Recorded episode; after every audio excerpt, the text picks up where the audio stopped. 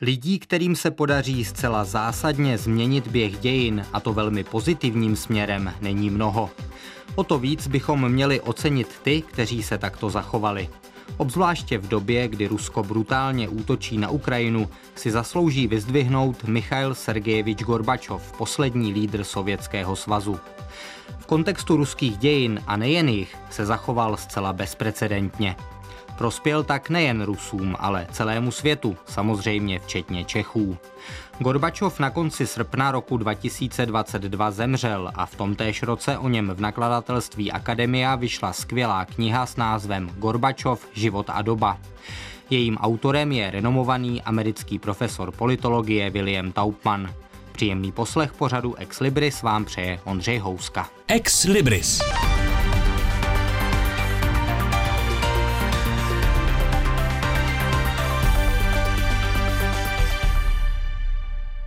Gorbačova je těžké pochopit, řekl mi. A jak to dělá často, pronesl to o sobě v třetí osobě. Začal jsem na jeho životopise pracovat v roce 2005 a o rok později se mě zeptal, jak mi to jde. Pomalu, omlouval jsem se. To je v pořádku, řekl. Gorbačova je těžké pochopit. Smysl pro humor má. A navíc to byla pravda. Když jde o to Gorbačova pochopit, svět se zásadně neshodne. Mnozí, zejména na západě, ho považují za jednoho z největších státníků druhé poloviny 20. století. Naproti tomu v Rusku jím ti, kdo mu kladou za vinu rozpad Sovětského svazu a hospodářský kolaps, který ho provázel, většinou opovrhují. Jeho obdivovatelé žasnou nad jeho vizionářstvím a odvahou. Kritici, včetně jeho bývalých druhů z Kremlu, ho obvinují ze všeho možného, od naivity po zradu. Na jedné věci se však shodnou všichni, že téměř sám změnil svou zemi i celý svět. Když se Gorbačov v březnu 1985 chopil moci, byl Sovětský svaz jednou ze dvou světových supervelmocí. Do roku 1989 sovětský systém transformoval. V roce 1990 se víc než kdo jiný přičinil o ukončení studené války. Na konci roku 1991 se Sovětský svaz rozpadl a on se stal prezidentem bez své země. Na začátku 90. let jsme si v Česku zvykli tvrdit, že kolaps východního bloku a Sovětského svazu a konec studené války nastal proto, že politici jako americký prezident Ronald Reagan Sověty uzbrojili, že Moskva už prostě nestačila tempu amerických výdajů na zbrojení a tak se komunistická ekonomika zhroutila. Není to nic jiného než ideologická pohádka, byť rozhodně nechceme zpochybňovat zásluhy Reagana a dalších západních politiků. Sovětský svaz ve skutečnosti mohl existovat dál, byť by samozřejmě ekonomicky nadále ztrácel vůči kapitalistickým zemím. Klíčovou postavou je ale Michail Gorbačov. To on se rozhodl, jak jsme slyšeli, systém transformovat, byť jeho cílem samozřejmě bylo oživení komunismu, nikoliv jeho pád. Ruský historik Dmitrij Furman zasadil Gorbačovovu jedinečnost do ještě širšího rámce. Byl jediný politik v ruských dějinách, který měl v rukou veškerou moc a přesto se dobrovolně rozhodl ji omezit a dokonce riskovat její ztrátu v zájmu principiálních mravních hodnot. Uchýlit se k použití síly či dokonce násilí by pro Gorbačova znamenalo porážku. Ve světle Gorbačovových zásad, pokračuje Furman, byla jeho konečná porážka vítězstvím. Byť je nutno dodat, že v oné chvíli se Gorbačov sám jako vítěz dozajista necítil. Ano, Gorbačov v zájmu morálních zásad dělal to, co považoval za správné, byť kvůli tomu přišel o moc, kterou by si přitom mohl pohodlně udržet, kdyby pokračoval v dosavadním přístupu svých komunistických předchůdců. Ale neudělal to a tím vstoupil do dějin. Narodil se v roce 1931 a po studiích působil jako šéf komunistické strany ve městě Stavropol na jihozápadě Ruska. Už tam pochopil, že se sovětským systémem je mnohé v nepořádku. Během několika prvních let v pozici stavropolského stranického šéfa přičítal Gorbačov hospodářské i další neúspěchy, nevýkonnosti a neschopnosti kádrů, pochybení manažerských struktur a mezerám v legislativě. Postupem času však dospěl k závěru, že kořeny nevýkonnosti jsou mnohem hlubší. Za hlubší považoval Gorbačov přísnou centralizaci ekonomiky, kdy všechna klíčová rozhodnutí padala nahoře. Důsledkem bylo, že on i další oblastní předáci podnikali nekonečné cesty do hlavního města, kde museli nejvyšší šéfy neustále přemlouvat a snášet urážky a hulváctví aparátníků. Supercentralizovaná snaha ovládnout každičký detail života obrovského státu zbavovala společnost veškeré energie. O hodně později, když už sám stál v čele Sovětského svazu, se Gorbačov problémem zabýval ještě hlouběji a spojil si problémy, na něž narážel ve Stavropolu, s podstatou sovětského státního socialismu, tedy zejména s monopolem komunistické strany na veškerou politickou i hospodářskou moc. S tímto přesvědčením, které bylo pro nejvyšší komunistickou elitu naprosto netypické, se Gorbačov dostal mezi nejužší politickou špičku do předsednictva ústředního výboru komunistické strany. Jeho příčetnější kolegové si přáli, aby se do čela strany postavil už v roce 1984, kdy zemřel jeho mentor Jurij Andropov. Ale místo toho dalo nejvyšší vedení strany přednost jistotě a vybralo dalšího nemocného starce, Konstantina Černěnka. Když v březnu 1985 zemřel, byla už touha po změně poměrů jasná. Zasedání 10. března sice svolal Gorbačov, ale demonstrativně si nesedl na místo předsedajícího. Gorbačov seznámil své výše postavené kolegy se zprávou o Černěnkově úmrtí. Někteří se při té příležitosti poprvé dozvěděli podrobnosti o jeho onemocnění, o kterém byl do té doby informován jen nejužší kruh zasvěcenců. Když se k nim připojili níže postavení kolegové, Gorbačov smutnou zprávu zopakoval. Všichni povstali a zůstali tiše stát. Teď bylo zapotřebí svolat do Moskvy členy ústředního výboru a vybrat nového vůdce strany. Zařídit vše nezbytné dostali za úkol Ligačov, Bogoljubov a ministr obrany maršál Sergej Sokolov.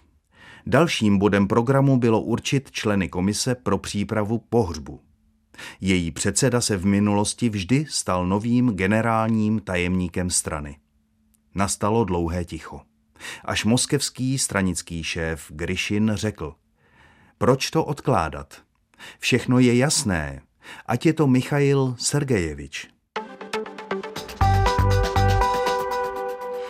Nový sovětský vůdce si o stavu země nedělal iluze, připomíná profesor William Taubman v knize Gorbačov, Život a doba. Nejenže zaostávala sovětská ekonomika, ale i celá společnost se ponořovala do všeobecné letargie a korupce. Sovětský svaz těžil 8krát víc železné rudy než Spojené státy, ale vyráběl jen 2krát víc oceli. Vybudovat průmyslový podnik trvalo v průměru 10 let ve srovnání s 2 lety ve Spojených státech. Sovětský svaz vyráběl 16krát víc obilných kombajnů než Amerika, ale ke svému ponížení musel nakupovat obilí v zahraničí. Roky bezohledné industrializace dovedly zemi k ekologické krizi.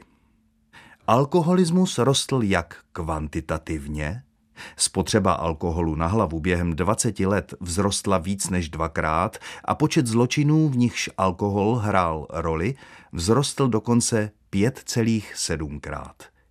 Tak plošně. Na venkově se už dávno nepilo do němoty jen občas, o svátcích, ale den co den ve stylu nekonečného flámu. Na pracovní morálku a produktivitu práce to mělo zničující dopady a byl to jen další z důvodů, proč celkový růst hospodářství stále zpomaloval. Gorbačov si přece vzal, že to změní. Znovu a znovu četl Lenina a věřil, že komunistický systém je v základu správný, jen se odchýlil od původních ideálů. Protivila se mu například tuhá reglementace života. Předsevzal si, že sám bude mluvit pravdu a že právo na její vyslovení má každý. Když to záhy po nástupu do funkce řekl v projevu vysílaném televizí, způsobil tím mezi lidmi senzaci. Lidé ze včerejšího televizního vysílání doslova oněměli úžasem. Rozplýval se Černjajev. Všude je slyšet, už si to viděl? Konečně máme vůdce, který ví, o čem mluví, kterého jeho práce zajímá, který ví, jak mluvit s lidmi, který se nebojí být jedním z nich, ani nemusí být tolik majestátní, který působí dojmem, že chce ten zdejší vůz vytáhnout z bahna, probudit lidi, udělat je znovu čím jsou, přesvědčit je, aby jednali směleji, byli odvážní, dokázali riskovat, brali rozum do hrsti, začali myslet a jednat. Videonahrávky s Gorbačovovým leningradským projevem se prý brzy začaly prodávat za 500 rublů na černém trhu, který byl normálně vyhrazen zarostlým bardům protirežimních balad. Gorbačovova snaha o reformu systému byla pozoruhodná nejen sama o sobě, ale vynikalo především to, že se zřekl použití síly vůči odpůrcům. V sovětské či ruské realitě to byla takřka bezprecedentní skutečnost. Od samého počátku Gorbačov odmítal jakýkoliv pokus přebudovat sovětský systém s pomocí násilí. Veškeré změny, které zaváděl, musely být postupné, napsal později, neboť revolucionářství vede k chaosu, destrukci a často ke vzniku nové podoby nesvobody. V tom se Gorbačov nejostřeji odlišil od tradice nejen od bolševických krvavých metod, ale i od dalšího ruského přesvědčení, panujícího před rokem 1917 i po roce 1991, podle něhož zářné výsledky ospravedlňují použití i těch nejodpudivějších prostředků. Zásadní bylo uvědomění si toho, že prostředky, jež od počátku mají od oněch zářných cílů daleko, až příliš často tyto cíle kompromitují a kontaminují. Plán postupných změn nakonec Gorbačov opustil a pokusil se o transformaci téměř všeho. Politického systému, hospodářství, ideologie, národnostních vztahů, zahraniční politiky a dokonce samotné sovětské identity. To nejenže revolučně zní, to revoluční také je. Zpočátku Gorbačov jako generální tajemník strany o reformách hlavně mluvil. Pobízel lidi, aby diskutovali, vyjadřovali své názory. Došlo k zásadnímu omezení cenzury. Média tak byla v Sovětském svazu druhé poloviny 80. let výrazně svobodnější než v Československu. Pamětníci ostatně dodnes vzpomínají, že některé spisovatele v Československu zakázané četli prostřednictvím jejich knih či statí publikovaných v SSSR. Časem ale Gorbačov přistoupil k ještě dalekosáhlejším změnám, které změnily samotnou podstatu režimu diktatury jedné strany. Teď se pustil do skutečně radikálních reforem, které skoncovaly s komunismem v té podobě, v jakého sovětští občané po desetiletí znali. Když se Gorbačov i jeho spojenci ohlížejí zpět, říkají, že skutečná perestrojka začala až v červnu 1988 na historické 19. stranické konferenci, kde bylo vyhlášeno zásadní omezení role komunistické strany a potom na základě dalších rozhodnutí částečně pročištěno politbyro. Otevřela se tak cesta k téměř svobodným volbám do nového celostátního zákonodárného sboru, k nímž mělo dojít příští jaro. Pro liberalizaci a demokratizaci země to znamenalo velké vítězství. Gorbačov však na sebe vzal obrovský úkol. Snažil se zbavit zemi strachu, ale zároveň vyostřil odpor proti sobě, který nakonec vedl k jeho pádu. A přispěl k němu také separatistický nacionalismus, který byl zcela předvídatelný, avšak Gorbačov ho přehlížel. To vše nakonec přispělo ke zkáze nejen perestrojky, ale i Sovětského svazu. Posloucháte Ex Libris, unikátní knížky unikátních autorů, které jsme přečetli za vás.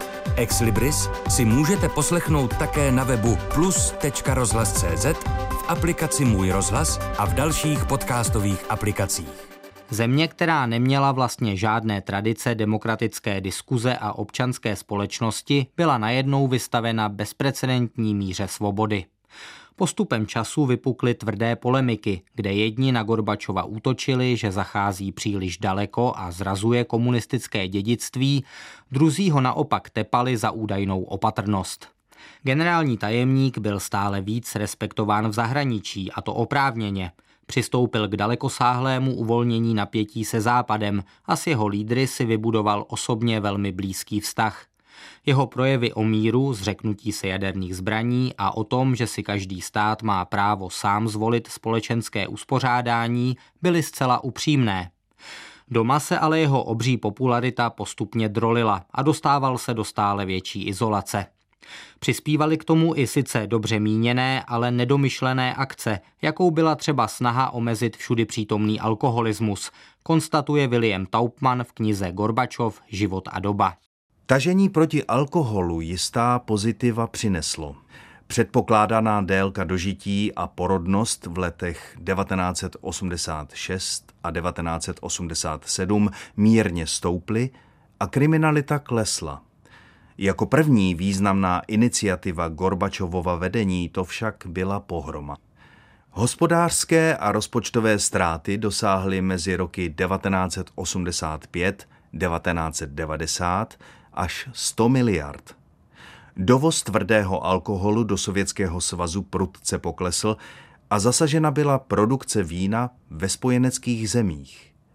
Vinice, kdysi zdroj pýchy i zisku v mnoha regionech, včetně Stavropolu, ležely ladem. Pivovary vybavené novým drahým zařízením nakoupeným na Západě byly zavřeny. Lidé, kteří byli zvyklí zapíjet všechno, počínaje státními svátky a konče narozeninami a svatbami, se cítili ponížení, když teď byli nuceni zapíjet je limonádou. Bylo nutné zavést příděly na cukr, protože mizel v domácích palírnách. Podle hojně šířené anekdoty opustil jeden znechucený občan dlouhou frontu před obchodem s alkoholem a vydal se Gorbačova zabít, avšak vrátil se zpátky s tím, že fronta atentátníků před Kremlem je ještě delší. Zatímco doma Gorbačov přestával být prorokem, byl jím nejen na Západě, jak řečeno, ale i v Sověty fakticky ovládaných zemích východního bloku, včetně Československa. Když v dubnu 1987 přijel do Prahy, dostalo se mu v pražských ulicích triumfálního přijetí. Pro Gorbačovovu nerozhodnost je však příznačné, že nejenže veřejně neodsoudil srpnovou invazi z roku 1968, byť soukromě ji naprosto odmítal, ale odmítl taky zasáhnout do boje o nástupnictví, který v tu dobu zuřil v rámci Československé komunistické strany. Gorbačov v Sovětském svazu výrazně nakročil k demokratizaci společnosti, ale právě ta ho nakonec smetla. Jak řečeno, jeho autoritu nakonec semlely ostré domácí spory, které mohly takto propuknout právě v důsledku toho, že odmítal nadále udržovat rigidní diktaturu jedné strany. Tím se ale ocitl bez vlastní politické opory, jak si v deníku povšiml jeho klíčový spolupracovník Anatolij Černjajev. Dojmy z Gorbačova v deníku Anatolije Černjajeva, počátek roku 1991. 2. ledna. Jeho sebedůvěra začíná být legrační, dokonce směšná. 7. ledna. O zahraniční politice už neuvažuje seriózně. Na nic se nepřipravuje, opakuje jedno a totéž 10krát za sebou. 14. ledna. Gorbačovův projev o Litvě na zasedání Nejvyššího sovětu byl ubohý, nesrozumitelný, plný nesmyslných odboček. 14. března. Michail Sergejevič je stále malichernější a popudlivější, také méně informovaný. 20. března. Dřív četl nejrůznější články a knihy a tím se rozvíjel. Teď se už jako politik intelektuálně vyčerpal, je unavený. Doba ho předběhla. Jeho vlastní, jím vytvořená doba. Černjajevovy reakce jsou možná až příliš emocionální, avšak nejen on si všiml, že příval událostí a krutý nátlak ze všech stran dělali Gorbačovovi ze života peklo. A jak jsme také slyšeli, v Sovětském svazu začal bujet nacionalismus. Nepřekvapivě, vzhledem k tomu, že demokratizace uvolnila prostor také pro národní cítění jednotlivých republik. Gorbačov s tím ovšem naivně prakticky nepočítal. Právě v důsledku toho nakonec o moc přišel, když se zmíněné republiky v roce 1991 rozhodly Sovětský svaz rozpustit. Těsně před 7 večer si Gorbačov sundal brýle, očistil si je, znovu nasadil a začal číst připravený text. Drazí krajané, vážení spoluobčané, vzhledem k současné situaci a vzniku společenství nezávislých států ukončuji svou činnost jako prezident Svazu sovětských socialistických republik. Hlas mu zněl nepřirozeně a dutě, vzpomínal Gračov. Tak, že se mu neroztřásl a brada taky. Pak emoce zvládl a jeho další slova zněla přesvědčivě a důstojně. Mezinárodní pověst Michaila Gorbačova zůstává i po jeho smrti skvělá. Historici konstatovali, že právě on má největší zásluhu na ukončení studené války a na tom, že se tak stalo mírově, bez násilí. Přesně to bylo Gorbačovovým cílem. Češi, kteří díky konci studené války získali svobodu, by měli patřit k těm, kteří by to měli být schopni ocenit.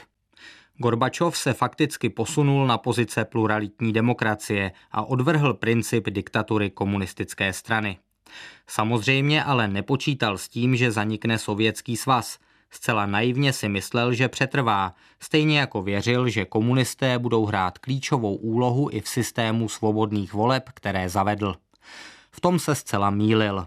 Ale při pohledu do minulosti je potřeba vyzdvihnout to podstatné, a tím je právě Gorbačovovo klíčové dílo, spočívající v konci velmocenského soupeření ve stínu jaderné hrozby a v akceptaci toho, že jednotlivé země východního bloku mají plné právo jít vlastní cestou.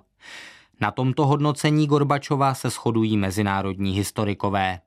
V samotném Rusku je ovšem nadále postavou v podstatě nenáviděnou. O to víc ale vynikne, jak moc se Gorbačovovi postoje, které projevil jako vůdce komunistické strany a jako sovětský prezident, liší od reality dnešního Ruska prezidenta Vladimira Putina. A to byl Gorbačovův životopis, z něhož dnes citujeme, napsán několik let před ruskou invazí na Ukrajinu.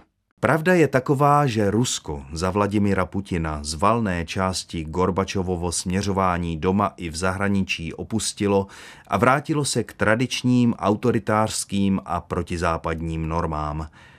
To však jen podtrhuje, jak výjimečný Gorbačov byl jako vládce Ruska a světový státník. Rusko by nepochybně potřebovalo novodobého Gorbačova, žádný takový ale není na obzoru. To může být depresivní závěr z četby jinak naprosto skvělé a strhující knihy Gorbačov, život a doba, jejímž autorem je americký profesor politologie William Taubman a kterou v českém překladu vydalo nakladatelství Akademia. Ukázky z ní četl Ivo Tajmr, dramaturgyní pořadu byla Nadia Reviláková, za zvukovým pultem seděl Ladislav Čurda. Za pozornost vám děkuje Ondřej Houska.